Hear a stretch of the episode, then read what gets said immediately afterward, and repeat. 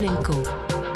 Votre matinale info sur Europe Comme tous les vendredis, carte blanche à Catherine Ney. Bonjour Catherine. Bonjour Dimitri. Emmanuel Macron a donc officialisé sa candidature à l'élection présidentielle par une lettre aux Français en les prévenant qu'il ne pourra pas faire campagne hein, comme il l'aurait souhaité en raison du contexte. Mais alors ce contexte va-t-il durer Catherine? L'élection est dans cinq semaines. hein. Oui, mais le contexte, c'est qu'à deux heures d'avion de chez nous, des civils, femmes, enfants, combattants meurent écrasés sous les bombes. Et les images qui arrivent sont effrayantes. Elles montrent des immeubles éventrés qui brûlent, des villes déjà dévastées où on manque d'eau, de lait pour les enfants et même de nourriture. On voit des hordes de gens qui fuient ou s'enferment dans des sous-sols piégés comme des rats. Ajoutons la menace de guerre nucléaire et tout ce malheur par la volonté d'un seul homme, Poutine, mu par un esprit de vengeance et une haine recuite contre l'Occident. Et ça n'est pas le Donbass qu'il voulait, ni même la Crimée qu'il a déjà. Toute l'Ukraine, on est averti. C'est un film d'horreur qui, hélas, n'est pas du cinéma. Alors, dans ce contexte, évidemment, la, campagne n'intéresse plus guère.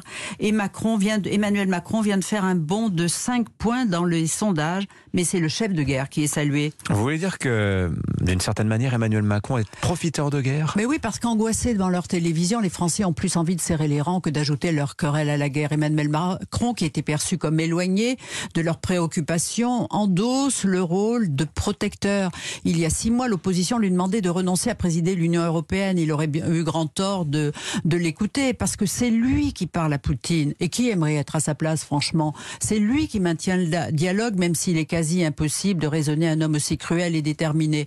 Mais dans ce rôle de chef des armées et de la diplomatie, il se montre à la hauteur. Alors, dans ce, dans, ce contexte, toujours, la campagne, elle est vitrifiée depuis une semaine par la guerre en Ukraine. Elle fut gelée pendant trois mois pour cause de crise du Covid. Elle semble achevée avant même d'avoir commencé. hein. Oui, de toute façon, les Français avaient déjà intériorisé la candidature d'Emmanuel Macron à chacune de ses sorties. Il multipliait les promesses, sortait son carnet de chèques et l'opposition d'ailleurs lui reposait de faire campagne sans le dire et aux frais de la République. Alors on voit que sa lettre est courte et ses promesses imprécises. Il dit même nous n'avons pas tout réussi, euh, ce qui est une évidence. Mais comment faire des promesses précises pour un pays qui va déjà mal, dette publique hors contrôle, commerce extérieur gravement déficitaire? En 1988, François Mitterrand avait écrit une lettre aux Français qui faisait 48 pages, vous voyez. La France unie, disait-il. Mais au fond, c'était le ni-ni, ni nationalisation, ni privatisation. Ce qu'il annonçait, c'est qu'il ne comptait pas faire de grandes réformes. Et il a tenu promesse, d'ailleurs. Au fond, le plus extraordinaire, c'est que depuis cinq ans, Emmanuel Macron bénéficie d'un socle électoral stable à 25%, loin de ses concurrents. Oui, ces concurrents hein, qui euh, semblent dans l'incertitude. hein. Et oui, depuis des mois, la seule question posée était de savoir qui allait se retrouver au deuxième tour face à lui. Valérie Pécresse, Marine Le Pen, Éric Zemmour. Mais question, Vladimir euh, Poutine ne rebat-il pas l'écart de la présidentielle? Et Marine Le Pen, Zemmour, Mélenchon vont-ils être pénalisés pour avoir affiché leur amitié pour le maître du Kremlin, même leur admiration? Si oui, qui pourrait en profiter?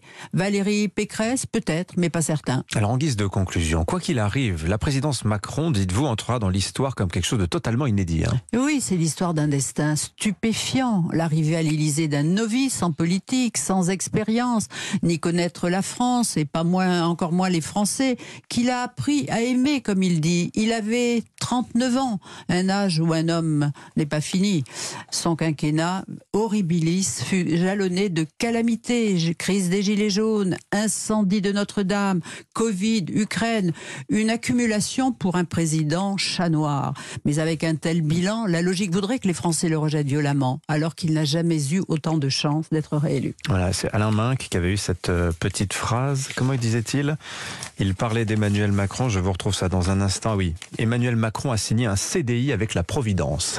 Jolie Oui, formule. jolie formule. Merci beaucoup Catherine Ney. On vous retrouvera vendredi prochain avec bonheur.